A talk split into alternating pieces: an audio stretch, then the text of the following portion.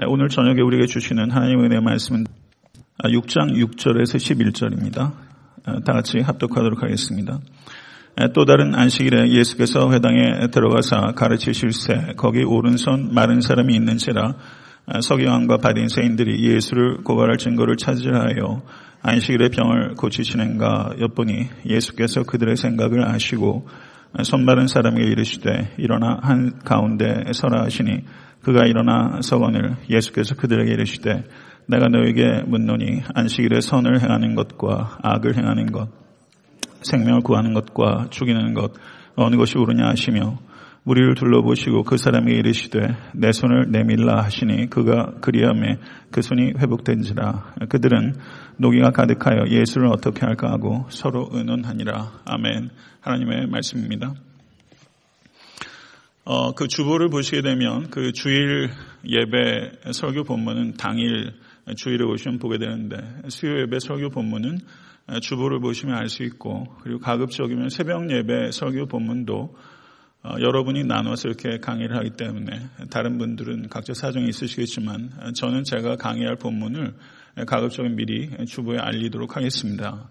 아, 그렇게 어, 알려진 본문에 대해서 어, 수요 예배 오실 때 미리 그 말씀을 한번 묵상하셔서 오셔서 안성원 목사는 이 말씀을 어떻게 해석하는가 그리고 어떻게 적용하는가 하는 것을 이렇게 생각해 보면서 말씀을 듣는다면 아마 말씀을 훨씬 더 깊이 생각하시고 또 삶에 적용하시는데 유익함이 있을 것이라고 생각이 듭니다. 네, 오늘 본 말씀 누가복음 6장 6절에서 11절의 말씀은 아, 누가복음에 기록되어 있는 다섯 가지 논쟁 이야기들 가운데 아, 제일 마지막 논쟁 이야기이면서 논쟁 이야기들 결론에 해당되는 부분입니다. 아, 누가복음 5장 17절에서 26절을 보시면 예수님께서 중풍병자에게 내 죄의 사함을 받았느니라 라고 선언하셨을 때 그 자리에 있던 종교 지도자들이 오직 하나님 외에 누가 능히 죄를 사하겠느냐 라고 말하면서 예수 그리스도께서 죄를 사하시는 권세에 대한 논쟁이 촉발되었습니다. 두 번째 논쟁은 누가복음 5장 27절 32절의 말씀에서 예수님께서 세리 마태의 집에서 세리와 다른 사람들과 함께 식사를 나누심으로 5장 30절에 너희가 어찌하여 세리와 죄인과 함께 먹고 마시느냐라는 두 번째 논쟁이 촉발되었습니다. 아, 세 번째 논쟁은 누가복음 5장 33절에서 34절의 말씀으로서 아, 요한의 제자는 자주 금식하며 기도하고 바리새인의 제자들도 또한 그리하되 당신의 제자들은 먹고 마시나이다 라고 말하면서 세 번째 논쟁이 촉발되었습니다. 아, 네 번째 논쟁은 누가복음 6장 1절에서 5절의 말씀으로서 배고픈 제자들이 안식일에 밀밭 사이로 지나가며 이삭을 손으로 비벼 먹었을 때 어찌하여 안식일에 하지 못한 일을 하느냐라고 말하면서 네 번째 논쟁이 있었습니다. 아, 그리고 오늘 본문에서 안식일에 예수 그리스도께서 회당에서 손이 마른 자를 고치심으로 어, 예수를 고발하려고 하는 대적자들에게 거침없이 도발하셨고 아, 그 일로 인해서 종교 기득권자들이 예수를 아, 죽이고자 결심하게 되는 그런 내용이 기록되어 있습니다.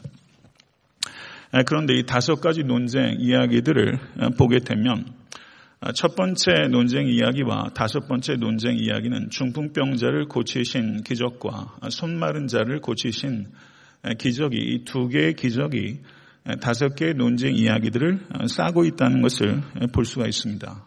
그리고 아, 두 번째 논쟁 이야기와 세 번째 논쟁 이야기는 아, 죄와 용서에 대한 이야기가 아, 기록되어 있습니다. 그리고 두 번째, 세 번째, 네 번째 논쟁 이야기는 먹는 것과 연관이 되고 있고 네 번째와 다섯 번째는 안식일과 연관이 되어 있습니다. 제가 이 말씀을 드린 이유는 문학적으로 이 다섯 가지 논쟁 이야기들이 구조적으로 매우 탁월하게 그리고 정교하게 구성되어 있다는 사실입니다. 말씀을 보실 때 그 해당 본문만 보실 것이 아니라 그 말씀을 둘러싸고 있는 전반적인 문맥 그리고 문학적 구조를 살피려고 가급적이면 노력하시면서 어, 보시는 것이 훨씬 더 많은 유익을 우리가 얻을 수 있다는 것을 강조하고자 하는 바입니다.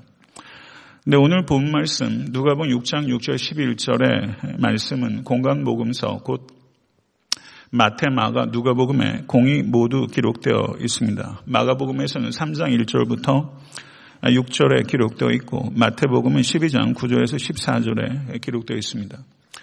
제가 있는 성경은 그 한국말과 영어 같이 있는 성경인데요. 그 어, 여기 보게 되면 어, 오늘 해당 본문에 보시게 되면 병행 구절이 이렇게 마태복음 12장 9절부터 14절, 마가복음 3장 1절부터 6절 이렇게 기록되어 있습니다. 그러니까 아, 주보에 제가 설교하고자 하는 본문이 안내가 되면 성경을 보시게 되면 적어도 공간 복음서에서 어, 병행 본문을 볼 수 있다는 뜻입니다. 그러니까 미리 병행 본문까지 한번 그 읽으셔가지고 오시게 되면 오늘 누가복음 6장 6절에서 11절에는 기록되어 있지만 마테마가에는 없는 이야기들이 있고 누가복음에는 기록되어 있지 않은데 마테마가에는 기록되어 있는 이들이 있습니다. 그러면 이렇게 병행 본문을 포괄적으로 보게 되면 본문의 의미를 좀 더 풍성하게 이해할 수 있다는 것입니다. 그래서 그 마테마가 누가복음 각각의 본문이 가지고 있는 특징들이 있는데 그 특징들을 저는 다 언급하지는 않겠고 다섯 가지 중요한 차이들에 대해서만 언급하도록 하겠습니다. 마가와 마태는 예수님께서 회당에 들어가셨다라고만 기록하고 있습니다. 그런데 오늘 누가복음을 보게 되면 예수님께서 회당에 들어가셔서 가르치셨다라고 말하면서 누가복음만 예수께서 가르치셨다라는 내용을 덧붙이고 있습니다. 두 번째는 그 마태와 마가는 한쪽 손이 마른 사람이 있었다 이렇게 말을 하고 있는데 예, 오늘 본 말씀 누가복음을 보니까 이 사람은 오른손이 마른 사람이라는 것을 우리가 부수적으로 더 많은 정보를 얻게 됩니다. 예, 성도 여러분, 어, 이 자리에 왼손잡이도 좀 계실 거라고 생각합니다. 저는 오른손잡입니다. 그런데 제가 어렸을 때만 해도 왼손 쓰는 거 그 어르신들이 별로 안 좋아했어요. 그래서 왼손 쓰면은 오른손 쓰도록 하고 그랬는데 아, 유대 문화 속에서도 이 오른손이 더 좋은 손이란 말이죠. 그래서 많은 사람들이 아마 유전적으로도 아, 오른손을 더 많이 씁니다. 아, 그래서 이 사람이 오른손이 마른 사람이다라고 했을 때 이 오른손은 이 사람이 일하는 손이다라고 볼 수 있을 것이고 그러니까 이 사람은 노동을 할 수 없는 사람이다. 그러니까 정당한 방법으로 돈을 벌어서 생활할 수 없는 사람이다 라는 뜻이 우리가 오른손이 말랐다라는 이야기를 통해서 부수적으로 생각할 수 어, 있는 것입니다. 그 다음은 어, 마태와 마가는 고발하려는 사람들이 누구인지 이야기하고 있지 않습니다. 사람들이라고 말하고 있는데 오늘 본문에서는 어, 서기관들과 바리새인들이라고 정확하게 명시하고 있습니다. 그리고 마가 마태와는 달리 누가복음 6장 8절은 예수께서 그들의 생각을 아시고라고 어, 말하고 있는 것을 볼 수 있습니다. 그리고 11절을 보게 되면 예수를 어떻게 할까 하고 서로 의논하니라 이렇게 오늘 본문은 말하고 있는데 마가복음과 마태복음을 보시게 되면 예수를 어떻게 죽일까 하고 그들이 의논하니라 라고 어, 좀더 분명하게 그들이 의논하는 바가 무엇인지를 밝히고 있습니다. 아, 이렇게 병행 본문을 보게 되면 좀 더 분명하게 그 상황을 우리가 이해할 수가 있고 그리고 병행 본문에서 특징적인 것을 살피게 되면 그 해당 복음서 기자가 무엇을 더 강조하고 있는가 그리고 어떤 부분들을 의도적으로 생략하고 있는가 하는 것을 우리가 볼 수 있다는 그런 유익함이 있습니다. 누가복음을 보게 되면 어, 안식일에 대한 논쟁이 네 차례 기록되어 있습니다. 아, 누가복음 1장, 6장 1절에서 5절까지가 안식일에 대한 첫 번째 논쟁이고요. 오늘 본 말씀 6절부터 아, 11절까지가 안식일에 대한 두 번째 논쟁입니다. 아, 그리고 누가복음 13장 10절에서 17절이 안식일에 대한 세 번째 논쟁이고 14장 어, 1절부터 6절까지가 안식일에 대한 네 번째 논쟁입니다. 아, 그러면 누가복음에는 모든 몇 개의 논쟁들이 있다고요? 안식일에 대한 아, 네 번의 논쟁들이 있습니다. 아, 그런데 다른 공간 복음서에는 그 첫 번째 논쟁과 두 번째 논쟁은 기록되어 있는데 세 번째와 네 번째 논쟁들은 다른 공간 복음서에 기록되어 있지 않습니다. 그러면 누가복음서에 기록되어 있는 세 번째 안식일에 대한 논쟁은 무엇인가? 그것은 여러분 잘 아시는 대로 안식일에 예수님께서 18해 동안 귀신 들린 여인을 안수하셔서 고치셨습니다. 그랬을 때 아, 거기에 있던 사람이 이렇게 예수께 말합니다. 일할 날이 엿새가 있으니 그동안에 와서 고침을 받을 것이요 안식일에는 하지 못할 것이니라. 아, 이와 같은 논쟁이 있었습니다. 그리고 누가복음 14장 1절에서 6절의 상황은 아, 예수님께서 바리새인 지도자의 집에 식사하시러 들어가셨을 때 일입니다. 그때 수종병에 걸린 사람이 한 사람이 있었습니다. 그때 예수님께 율법사들과 바리새인들이 안식일에 병 고쳐주는 것이 합당하냐 아니하냐라고 예수께 질문했고 그때 예수님께서 이렇게 말씀하셨습니다. 너희 중에 누가 그 아들이나 소가 우물에 빠졌으면 안식일에라도 곧 끌어내지 않겠느냐 하고 말씀하시면서 수종병 든 사람을 안식일에 고치셨습니다. 그러니까 요약해서 말씀을 드리게 되면 누가복음은 안식일에 대한 논쟁을 무려 네 차례나 자신의 복음서에 어, 기록함으로 인해서 안식일에 선한 일을 하는 것이 얼마나 중요한가 하는 것을 적어도 다른 복음서 기자보다는 두 배 강조하고 있다. 이렇게 볼 수 있는 것입니다. 아, 그러면 이제 본문의 내용 안으로 들어가도록 하겠습니다. 아, 오늘 본 말씀 6절을 어, 보시게 되면 예수님께서 또 다른 안식일에 회당에 들어가셨다라고 말씀하고 있습니다. 성경을 읽으실 때 특별히 내러티브 장르를 읽을 때 장소가 변하게 되면 그 장소를 주의 깊게 살펴야 됩니다. 이것을 플레이스 마커라고 합니다. 그러면 어, 회당에 예수께서 들어가셨는데 어, 이전에 회당에 예수께서 언제 들어가셨는지 살피는 것 중요합니다. 그러니까 6장 6절에 회당에 들어가시기 직전에 예수께서 회당에 대한 언급이 나온 것은 4장 44절입니다. 갈릴리 여러 회당에서 전도하시더라. 이렇게 말씀하고 있습니다. 그리고 누가복음에서 예수께서 회당에서 제일 마지막에 가르치신 것은 누가복음 13장 10절에 기록되어 있습니다. 그리고 그때 이후로는 예수께서 회당에서 가르치셨다라는 내용이 없습니다. 그리고 그때 이후로는 아, 예수께서 가르치셨던 장소가 회당이라기보다는 아, 집에서 주로 가르치셨습니다. 아, 이와 같은 장소의 중요성이 있는 이유는 유대인들과 회당에서 갈등이 첨예해졌기 때문에 어느 시점 이후로는 예수께서 회당에서 가르치시기가 매우 어려워졌고 사적 공간에서 가르치실 수밖에 없었다라는 것을 우리가 볼 수 있습니다.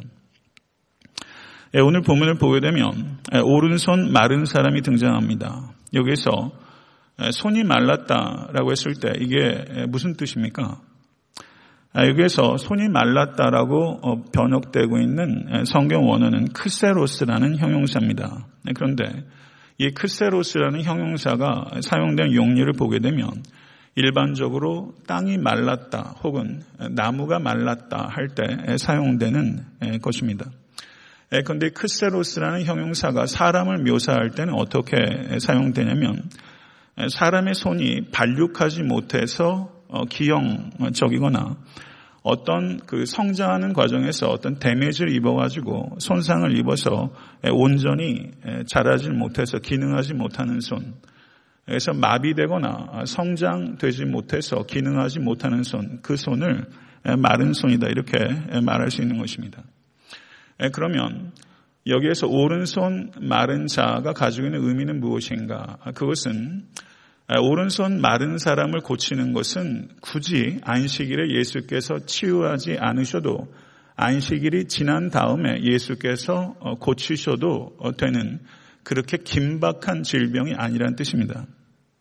그래서 만약에 안식일이 아니라 다른 날 예수께서 이 사람을 어, 고치셨다면 아, 예수는 전혀 공격받지 않았을 것입니다. 아, 그런데 예수님께서는 안식일에 꼭 고쳐야 되는 긴급한 병이 아님에도 불구하고 안식일에 손마른 자를 고치심으로 말미암아 아, 유대인들이 긴급한 병 외에는 안식일에 치유하지 못한다라고 말하는 그들이 가지고 있는 구전법에 대해서 예수 그리스도께서 의도적으로 도발하셨다라는 것을 우리가 볼 수 있습니다.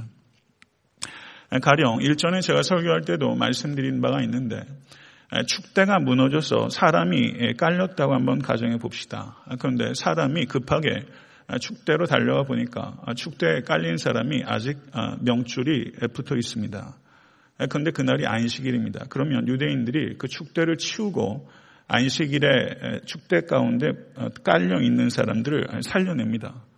그런데 만약에 축대 아래 깔린 사람이 죽어 있으면 그 사람을 안식일에는 끌어내지 않습니다. 그래서 죽은 사람이기 때문에 이 사람은 안식일이 지나서 끄집어냅니다. 만약에 여인이 자녀를 낳는데 자녀를 출산한 날이 안식일이라고 했을 때 그때 시프라와 부하라는 산파가 출애굽기 1장에 기록되어 있습니다. 그건 산파가 아이를 받는 일도 일입니다. 그러면 안식일에 아이를 받는 일을 이 산파가 했겠습니까? 안 했겠습니까? 어, 이것은 허락이 됐습니다. 이것은 매우 긴급한 상황이고 목숨이 달려있는 일이기 때문에 산파가 아이를 받는 일과 같은 일들은 안식일에도 하는 일이 허용된 것입니다. 그러니까 유대인들은 안식일에 할 수 있는 일, 할 수 없는 일에 대해서 매우 정교하게 구전법을 발전시켜서 수백 가지의 규례를 만들고 있다는 것입니다. 그런데 오늘 본문의 내용을 보시게 되면 제가 언급한 바와 같이 다섯 가지 논쟁 이야기들 가운데 앞에 있는 네 가지 논쟁 이야기들은 그 사람들의 예수님의 적대자들의 질문이 있습니다. 그런데 오늘 본 말씀 6절부터 11절의 내용을 보시게 되면 예수님의 적대자들의 질문이 없습니다. 질문을 하지 않는 이유가 무엇이라고 생각하십니까? 더 물을 게 없다는 뜻입니다. 그러니까 이 사람들은 이제 예수에 대해서 어, 무엇인가 여지를 두고서 예수를 탐구하는 과정이 아니라 예수에 대해서 이미 어떤 결론을 이미 내린 상태입니다. 그래서 오늘 본문에서는 예수님의 대적자들의 질문이 없고 예수님의 질문만 있습니다. 아, 여기서 중요한 것은 이 사람들이 바리새인들과 서기관들이 당대 인텔리전트라고 할 수 있는 어, 인텔리 계층의 사람들이 예수께 와서 예수의 말씀을 들었던 이유는 그들이 무엇인가 깨닫기 위해서 온 것이 아니라 예수를 엿보고 고발할 거리를 찾기 위해서 온 것이라는 것을 우리가 볼 수 있습니다. 아, 요한복음 8장 4절에서 6절을 보시게 되면 이런 내용이 있습니다. 아, 예수께 말하되 제가 단추 좀 하나 풀겠습니다. 아, 요한복음 6장, 8장, 이게 무슨 일인가요? 요한복음 8장 4절에서 6절을 보게 되면 예수께 말하되 선생이여 이 여자가 가늠하다가 현장에서 잡혔나이다. 모세는 율법에 이러한 여자를 돌로 치라 명하였거니와 선생은 어떻게 말하겠나이까? 그들이 이렇게 말하면 고발할 조건을 얻고자 하여 예수를 시험함이니라. 이렇게 말하면서 예수를 고발하려는 사람이 항상 주변에 있다는 것을 볼 수가 있습니다. 그 외에도 예수를 책잡기 위해서 사람들이 많은 질문을 합니다. 가령 가이사에게 세금을 바치는 것이 옳으니까 옳지 않으니까 매우 까다로운 질문을 예수께 던졌습니다. 그리고 누가복음 23장 2절을 보게 되면 고발하여 이르되 우리가 이 사람을 보매 우리 백성을 미혹하고 가이사에게 책임 바치는 것을 금하며 자칭 왕 그리스도라 하도이다. 예수님께서 이렇게 말씀하신 적 있습니까? 없습니까? 없습니다. 아, 그러니까 아, 이들은 예수를 고발할 때 거짓말을 해서 예수를 고발했습니다. 아, 예수님의 제적자들이 예수 그리스도 주변에서 항상 호시탐탐 예수님의 말과 행동을 엿보고 있었습니다.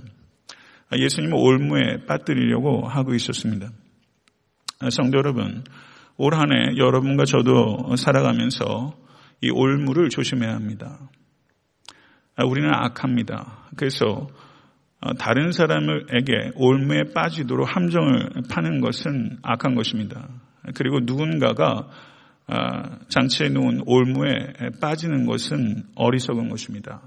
그래서 여러분과 저도 올 한해 올무를 놓지도 말고 올무에 빠지지도 않는 한 해가 될 수 있게 되기를 간절히 바랍니다. 그런데 올무에 빠지게 되는 주된 원인이 무엇인가? 그것은 항상 이 말에 있습니다. 설화라는 말이 있습니다. 이 말이 죄의 관문입니다. 그리고 모든 문제들이 거의 대부분의 문제들이 결국은 말에서 기인하는 것을 볼 수 있습니다. 그래서 올 한해 여러분과 제가 성공적인 한 해를 살아가기 위해서는 올무에 빠지지 않아야 되는데 그것은 말을 어떻게 할 것인가 하는 문제와 직결됩니다. 말의 거룩함이 없이는 신앙의 성결함은 없습니다. 그러면 올무에 빠지지 않기 위해서 우리가 어떤 언어 생활을 해야 되는가? 그것은 세 가지 황금문을 통과해야 합니다. 저를 한번 따라하시죠. 세 가지 황금문. 첫 번째 황금문은 무엇인가? 아, 세우는 말인가? 세우는 말이라는 문을 통과해야 됩니다. 첫 번째 관문은 세우는 말입니다. 두 번째 관문은 필요한 말입니다. 필요한 말이라는 문을 통과해야 됩니다. 세 번째는 은혜로운 말입니다. 이것이 세 번째 관문입니다. 이 세 가지 황금문을 여러분과 저의 말이 통과한다면 첫 번째, 저 한번 따라하시죠. 세우는 말, 필요한 말, 은혜로운 말. 아, 저도 이제 불과 1월 달 중순 밖에 안 됐는데 아, 저도 벌써 말의 실수가 아, 있어요. 세우는 말이 아니라 허무는 말을 할 때가 있습니다. 세우는 말, 필요한 말, 은혜로운 말. 사람이 완벽하지 않기 때문에 선한 의도가 있어도 여러분도 실수하고 저도 실수합니다. 그러나 가급적이면 성령님 의지에서 최대한 실수를 줄여나가실 수 있는 그래서 언어의 거룩함을 이루신 여러분과 제가 될 수 있게 되기를 간절히 바랍니다. 성도 여러분 제가 새벽에 설교하면서 그런 이야기를 했는데요. 우리 성도들 가운데 높은 산에 오르는 특별한 취미를 가지셨던 분도 계시더라고요. 뭐 7천, 8천 미터 되는 산도 오르셨던 특별한 취미도 가지고 계신 분이 있는데 가령 그 성도의 신앙생활은 암벽 등반에 비유할 수 있습니다. 1년이 365일이라고 했을 때 365개의 말하자면 이 돌을 밟고 올라간다고 한번 생각해 보십시오. 암벽 동반의 돌은 대단히 미끄럽습니다. 그래서 산에서 미끄러지는 것은 굉장히 치명적 결과를 가져와요. 그래서 하루하루를 좀 여러분과 제가 정성스럽게 살았으면 좋겠습니다. 그래서 이 돌 하나하나를 밟는 마음을 가지고 하루하루 다소간의 실수가 있고 다소 더디고 다소 미끄러진다 할지라도 매우 신중하게 그리고 꾸준하게 이 암벽의 등반에 성공해서 제가 어느 날 새벽 예배 때가 제가 말씀드렸죠. 우리의 인생의 끝에 제일 큰 봉우리에 올라가게 될 텐데 한 해 하나가 작은 산봉우리라고 생각한다면 올 한해 작은 산봉우리에 여러분과 저도 좀 올라가서 유쾌하게 한 해를 좀 마감했으면 참 좋겠어요. 예. 우리가 올라가야 될 작은 산봉우리 여러분 생각해 보시고 하루하루 이 돌 하나하나를 매우 신중하고 꾸준하게 걸어 올라가셔서 거룩함을 이루는 데 있어서 탁월한 진보가 여러분과 저에게 있을 수 있게 되기를 간절히 바랍니다. 필요 이상으로 낙심하지 마십시오. 낙심하는 것도 교만의 또 다른 얼굴입니다. 자고하지도 마시고 자책하지도 마시고 자기 부인하시면서 돌 하나하나를 담는 마음으로 매우 신중하고 어, 꾸준하게 걸어 나가실 수 있게 되기를 간절히 바랍니다. 아직 그래도 밟을 돌이 꽤 많이 남아 있으니까 올 한해 열심히 밟아 가십시오. 6장 8절을 보시면 예수께서 그들의 생각을 아시고 이렇게 말씀하고 있어요. 어, 가볍게 여기기 쉬운 말씀입니다. 그러나 이것은 가벼운 내용이 아닙니다. 누가복음을 보게 되면 예수께서 생각을 아시고라는 표현이 이미 한 차례 있었습니다. 5장 22절 예수께서 그 생각을 아시고 대답하여 이르시되 너희 마음에 무슨 생각을 하느냐.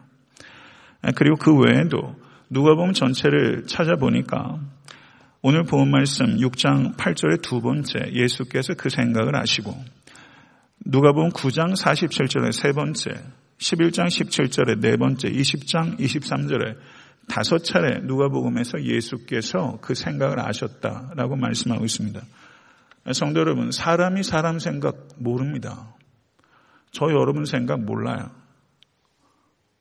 하나님은 여러분의 생각을 아시고 저의 생각을 아십니다. 생각을 아신다는 것은 예수님은 단순한 사람이 아니라 예수 그리스도는 하나님의 아들이시라는 뜻입니다. 성도 여러분, 열왕기상 8장 39절을 보시면 주는 계신 곳 하늘에서 들으시고 사유하시며 각 사람의 마음을 아시오니 그 모든 행위대로 행하사 갚으시옵소서 주만 홀로 인생의 마음을 다 아심이니이다. 아멘. 예레미야 17장 9절에서 10절을 보시게 되면 만물보다 거짓되고 심히 부패한 것은 마음이라 누가 능히 이를 알리오마는 나 여호와는 심장을 살피며 패부를 시험하고 각각 그 행위와 행실대로 보응하나니 아멘. 성도 여러분 참 거짓되고 부패한 것이 여러분과 제 생각입니다. 이 생각을 주님께서 아십니다. 성도 여러분 주님께서 내 모든 생각을 다 아신다라는 것을 통해서 주님을 경외하시고 주님을 사랑하실 수 있게 간절히 바랍니다. 이건 두려운 일입니다. 한편으론 감사한 일입니다. 이 주님께서 내 생각을 아신다. 이것을 진심으로 믿는다면 우리가 생각하는 것을 매우 신중하게 생각해야 됩니다. 내가 생각하지 말아야 될 생각들을 우리가 얼마나 키우면서 사는지 몰라요. 주님께서 내 생각을 아신다 하는 것은 내 생각의 청지기가 되겠다는 결단이 우리에게 필요하다는 것입니다. 성도 여러분, 저는 이 자리에 계신 모든 권속께서 하나님을 온 마음을 다해서 사랑하기 원한다고 믿습니다. 정말 그 소망이 있으신 분은 아멘 하시죠. 정말 하나님을 온 마음을 다해 사랑하기 원하는 소망이 제게 있습니다. 그러면 온 마음을 다해 하나님을 사랑한다는 게 무슨 뜻입니까? 온 마음을 다해 하나님을 사랑한다는 게 도대체 뭡니까? 하나님을 알지 못하고 하나님을 사랑할 수 없습니다. 아, 그렇기 때문에 하나님을 더 사랑하기 위해서는 하나님을 더 알기 위해서 생각을 동원해야 된다는 뜻이 필수적으로 전제가 되는 것입니다. 하나님께서는 하나님을 아는 지식에 기초하지 않은 사랑에는 결코 감동하지 않으시고 하나님을 아는 지식에 기초하지 않은 사랑으로는 하나님을 높일 수 없습니다. 그렇기 때문에 하나님을 사랑하기와 하나님을 생각하기는 같은 것입니다. 아멘.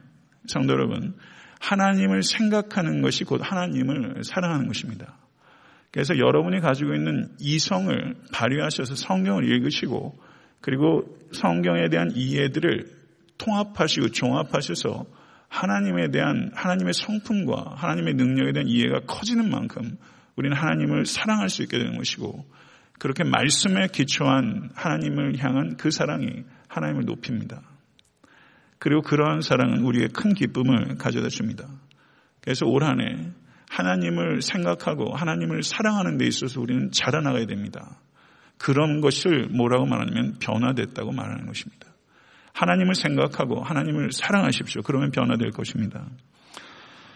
예수님께서는 바리새인들과 서기관들의 의도를 아셨지만 그들의 적의를 피하지 아니하시고 예수께서는 뭐라고 말씀하시냐면 손 마른 자를 한가운데 서라 라고 말씀하셨습니다. 그리고 예수께서 질문을 던지셨습니다. 내가 너희에게 묻노니 안식일에 선을 행하는 것과 악을 행하는 것, 생명을 구하는 것과 죽이는 것 어느 것이 옳으냐? 성경을 보게 되면 예수 그리스도께서 되받아 질문하는 counter question이 상당히 많다는 것을 알 수 있습니다. 예수 그리스도는 counter question을 통해서 대적자들을 무력화시키셨습니다. counter question을 던지기 위해서는 경청해야 합니다. 예수께서 counter question을 던지셨던 예들을 보게 되면 바로 앞에 있는 논쟁에서도 네 죄의 사함을 받았느니라 하는 말과 일어나 걸어가라 하는 말이 어느 것이 쉽겠느냐 라고 말씀하시면서 예수께서 counter question을 던지셨고 그 다음에 금식에 대해서 예수께서 공격을 받으셨을 때 혼인집 손님들이 신랑과 함께 있을 때 너희가 그 손님으로 금식하게 할 수 있느냐? 라고 말씀하시면서 예수께서 counter question 던지셨어요. 그리고 예수 그리스도의 권위의 출처에 대해서 질문을 받으셨을 때 예수께서 그 대적자들에게 뭐라고 말씀하시냐면 예수께서 이르시되 나도 한 말을 너희에게 물으리니 대답하라. 그리하면 나도 무슨 권위로 이런 일을 하는지 이르리라. 요한의 세례가 하늘로부터냐 사람에게로부터냐 내게 대답하라. 라고 말씀하시면서 예수께서 counter question을 던지셨습니다. 성도 여러분, 예수 그리스도께 질문을 던졌던 세상은 지금도 그리스도인들에게 질문을 던집니다. 근데 예수께서 그 질문의 배후를, 배후의 동기를 파악하시고, 그리고 효과적인 질문을 되던지는 것을 그리스도인들도 배워야 합니다. 상대방이 말하게 해야 합니다.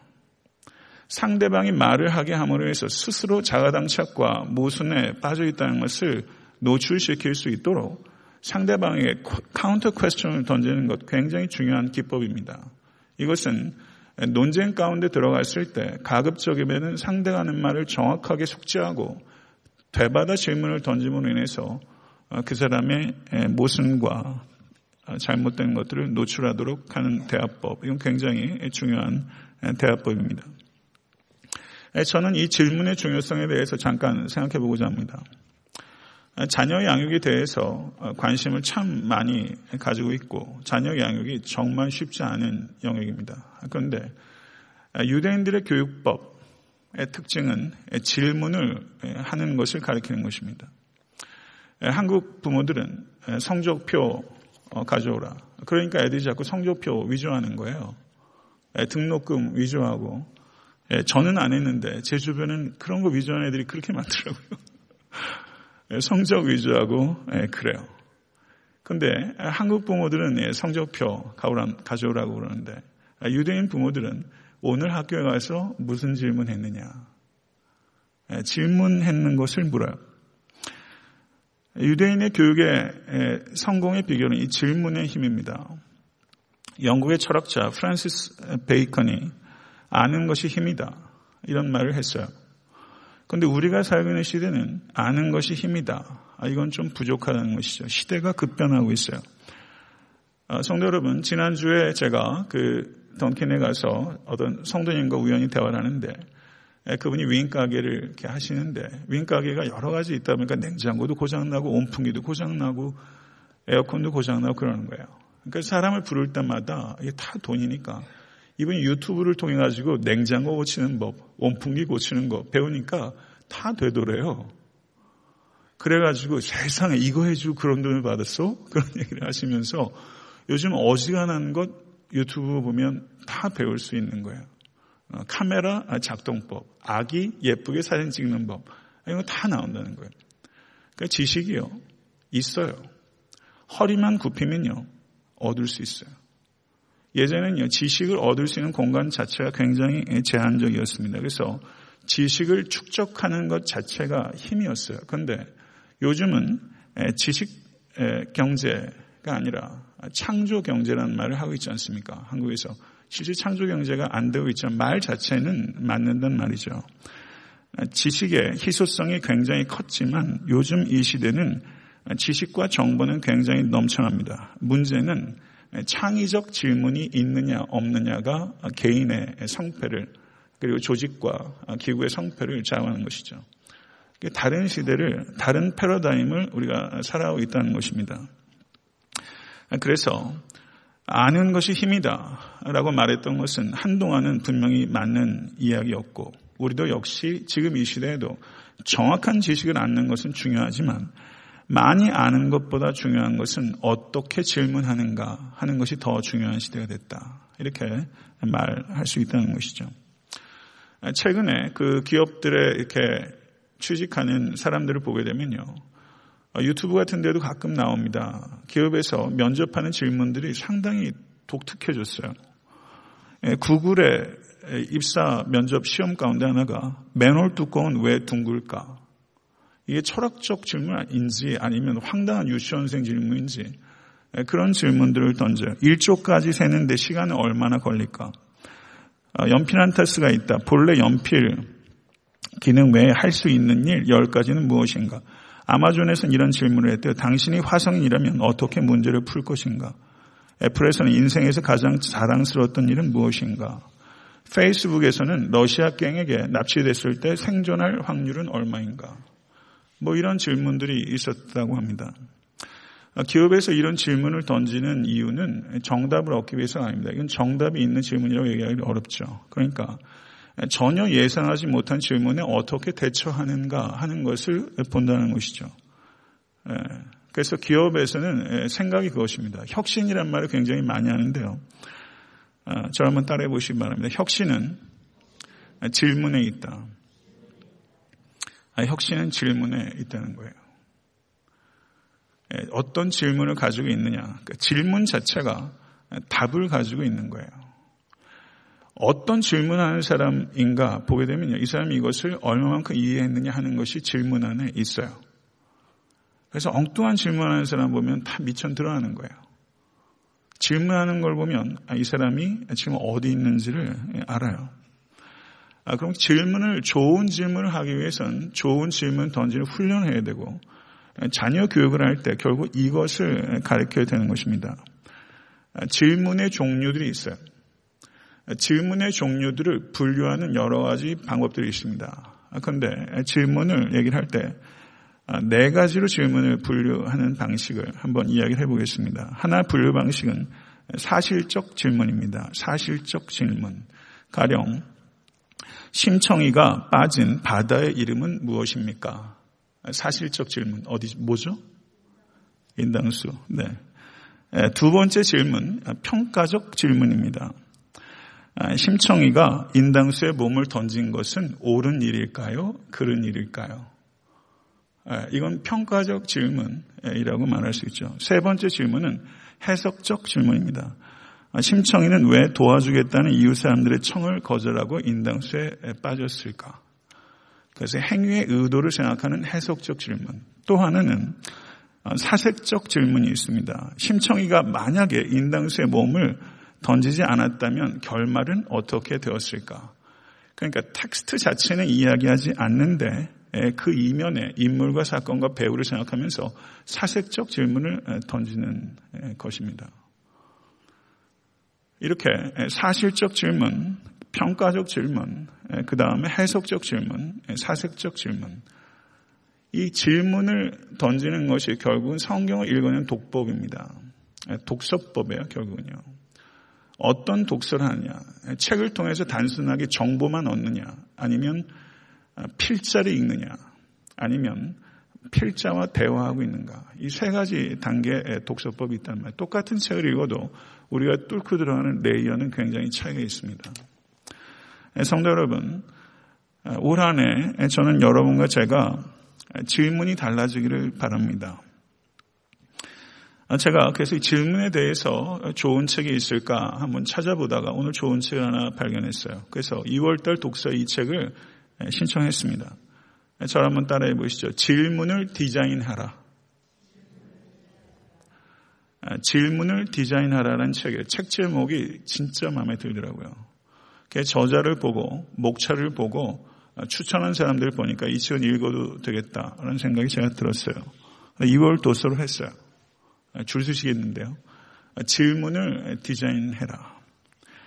성도 여러분, 기업의 변화도 결국 질문에서 시작되고 개인의 변화도 질문에서 시작됩니다. 결국 질문의 변화가 한 존재의 변화를 이끌어낸다. 이렇게 볼 수 있습니다. 성경 말씀을 해석할 때도요. 해석의 첫 번째 단계는 질문에 있습니다. 왜 예수님께서 이런 말씀을 하셨을까? 그렇게 얘기할 수 있죠. 가령 가난 여인이 예수께 와서 귀신 들린 딸을 고쳐 달라고 했는데 예수께서 한 말씀도 아니하시니라. 이런 표현이 나옵니다.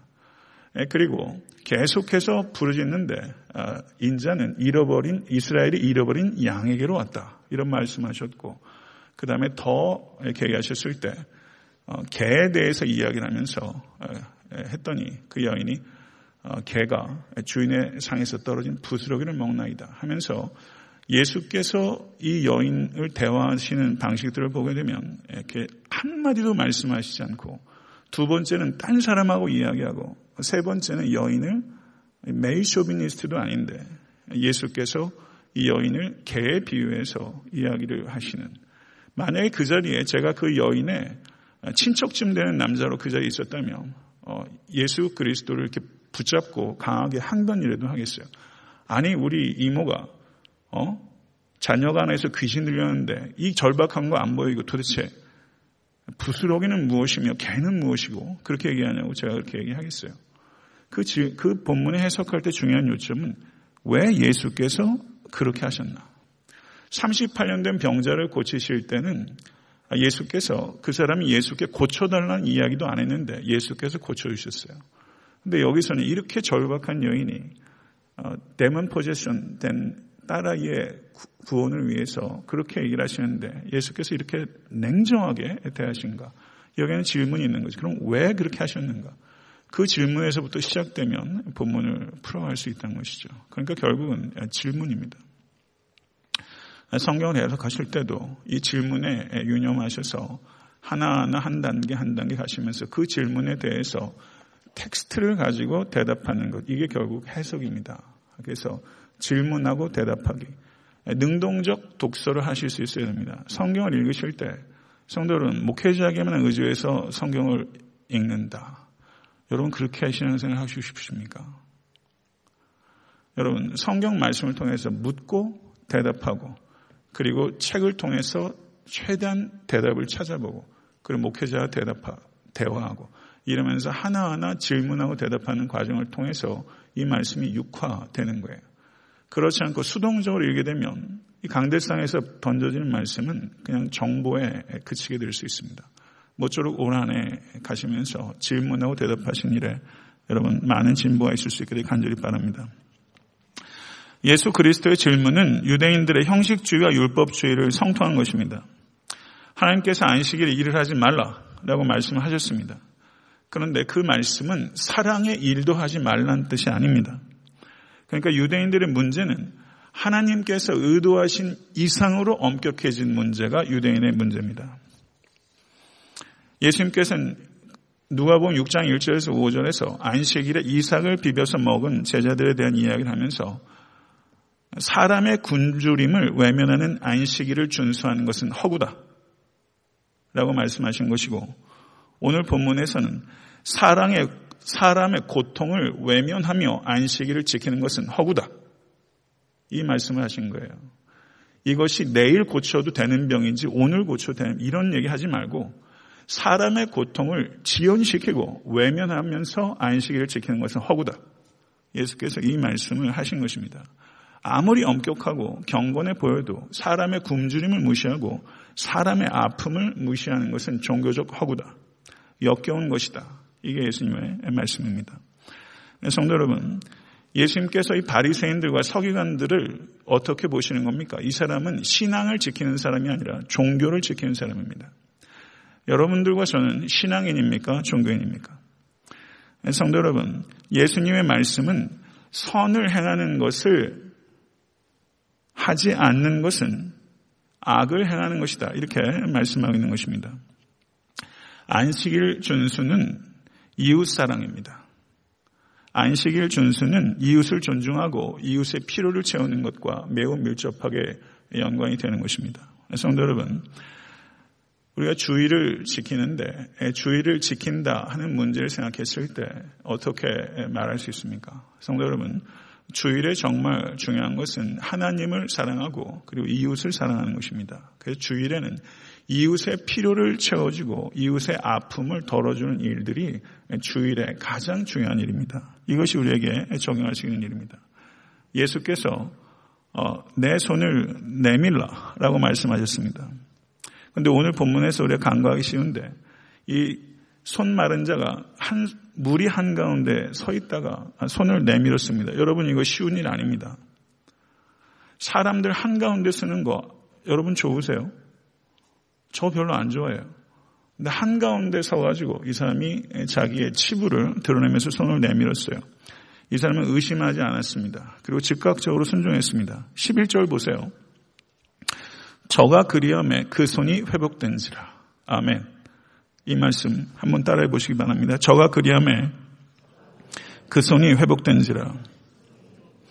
성도 여러분, 올 한해 여러분의 삶에 회복이 있을 것입니다. 회복은 순종을 통해서 옵니다. 저가 그리함에 and he did so. 그 저가 그리함에 손이 회복되는 것입니다. 성도 여러분, 하나님의 명령은 곧 응답입니다. 하나님의 명령은 곧 응답입니다. 이것을 깊이 생각하십시오. 그래서 저가 그리함에라는 것이 여러분과 저의 올 한해 습관이 될 수 있게 되기를 간절히 바랍니다. 그런데 바리새인들과 서기관들은 예수님의 질문과 가르침에 전혀 바뀌지 않고 저들은 분노했습니다. 11절 보세요. 그들은 노기가 가득하여 예수를 어떻게 할까 하고 서로 의논하니라. 여기에서 노기라는 말이 있습니다. 아노이 아스라는 성경 원어입니다. 그런데 이 노기, 분노, anger 이것이 다른 성경에 어디에 또 나오냐면요. 디모데우서 3장 9절에 나옵니다. 그러나 그들이 더 나아가지 못할 것은 저 두 사람이 된 것과 같이 그들의 어리석음이 드러날 것입니다. 아, 디모데우서 3장 9절에서 어리석음이라고 번역된 단어가 누가복음 6장 11절에 녹이라고 번역된 단어입니다. 그러니까 노기와 어리석음이 같은 거예요. 분노하는 것은요, 어리석음입니다. 이것을 우리가 생각해야 됩니다. 성도 여러분, 아, 저는 이 말씀이 이제 맺으면서 한 가지 질문을 던져봤으면 좋겠습니다. 아까 말씀드렸던 질문들의 유형 가운데 네 번째 유형, 사색적 질문입니다. 여러분들, 만약에 그때 그곳에 여러분과 제가 서기관들과 바리새인들 중에 한 사람이었다면 예수님의 안식일에 대한 가르침과 그리고 또 손마른 자를 고치신 행동에 대해서 여러분은 어떻게 반응하셨겠습니까? 본문에 나오는 서기관들과 바리새인들과 다르게 행동하실 수 있으셨겠습니까? 아마 결코 쉽지 않았을 것입니다. 만약에 예수님께서 지금 현대 기독교회 가운데 오셔서 이렇게 가르치신다면 교회가 예수 그리스도를 어떻게 대했겠습니까? 레이먼 브라운이라는 매우 저명한 신약학자가 있는데 저가 이런 말을 했습니다. 예수님께서 지금 이 시대에 나타나신다면 그리스도인이라고 하는 자들이 예수를 잡아서 사기꾼이라고 유죄를 선포하고 거절할 것이다. 이런 말을 했어요. 저는 이 말이 매우 현실성 있게 들립니다. 예수께서 이 자리에 오셔서 성경에 나오는 예수께서 그런 가르침과 행동들 현대 교회 앞에서 한다면 여러분 어떻게 받아들이시겠습니까? 올 한해 살아가시면서 성도 여러분 예수 그리스도를 축소하지 마십시오. 성경에 나오는 예수를 믿으시고 그 예수를 성경적 예수를 사랑하시고 그 예수님께서 걸어가셨던 추구하셨던 가치를 최대한 성령을 의지해서 이루어 가신 여러분과 제가 될 수 있게 되기를 간절히 바랍니다. 오늘 주신 말씀 생각하면서 기도하겠습니다.